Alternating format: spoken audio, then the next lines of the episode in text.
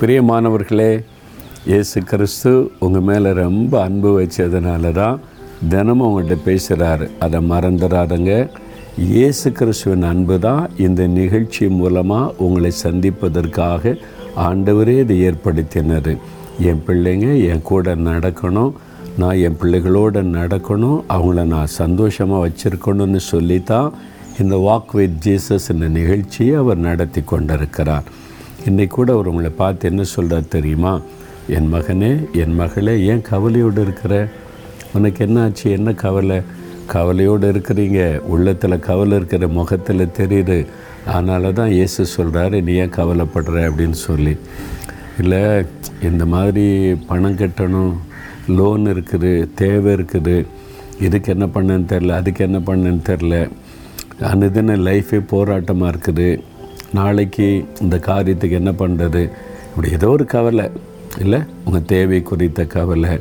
அப்படி கலங்குறீங்களா? ஆண்டவர் சொல்கிறாரு மத்தேயு 6:31 எண்ணத்தை உண்போம் எண்ணத்தை குடிப்போம் என்று கவலைப்படாதங்க. என் பிள்ளைகளே கவலைப்படாதங்க. என் மகனே என் மகளே, நீ ஏன் கவலைப்படுற?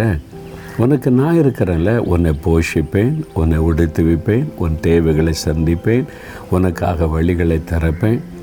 அதுக்கு தான் ஆண்டு சொல்ல ஆகாயத்தை பறவை பாரு, காலையில் எழும்புது சந்தோஷமாக, அது வந்து மகிழ்ச்சியாக சத்தம் போடுது.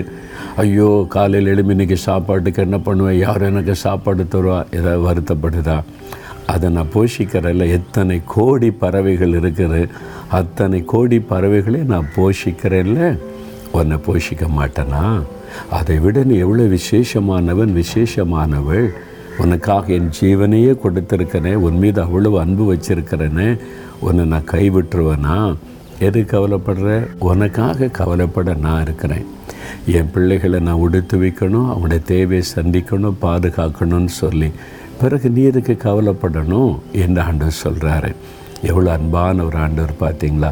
இப்போ நீங்கள் சொல்லுங்கள், நான் கவலைப்பட மாட்டேன், நீங்கள் எனக்கு இருக்கிறீங்க, அப்போ நான் கவலைப்பட மாட்டேன், நான் உங்களுக்குள்ளே சந்தோஷமாக இருப்பேன்னு சொல்லுங்கள்.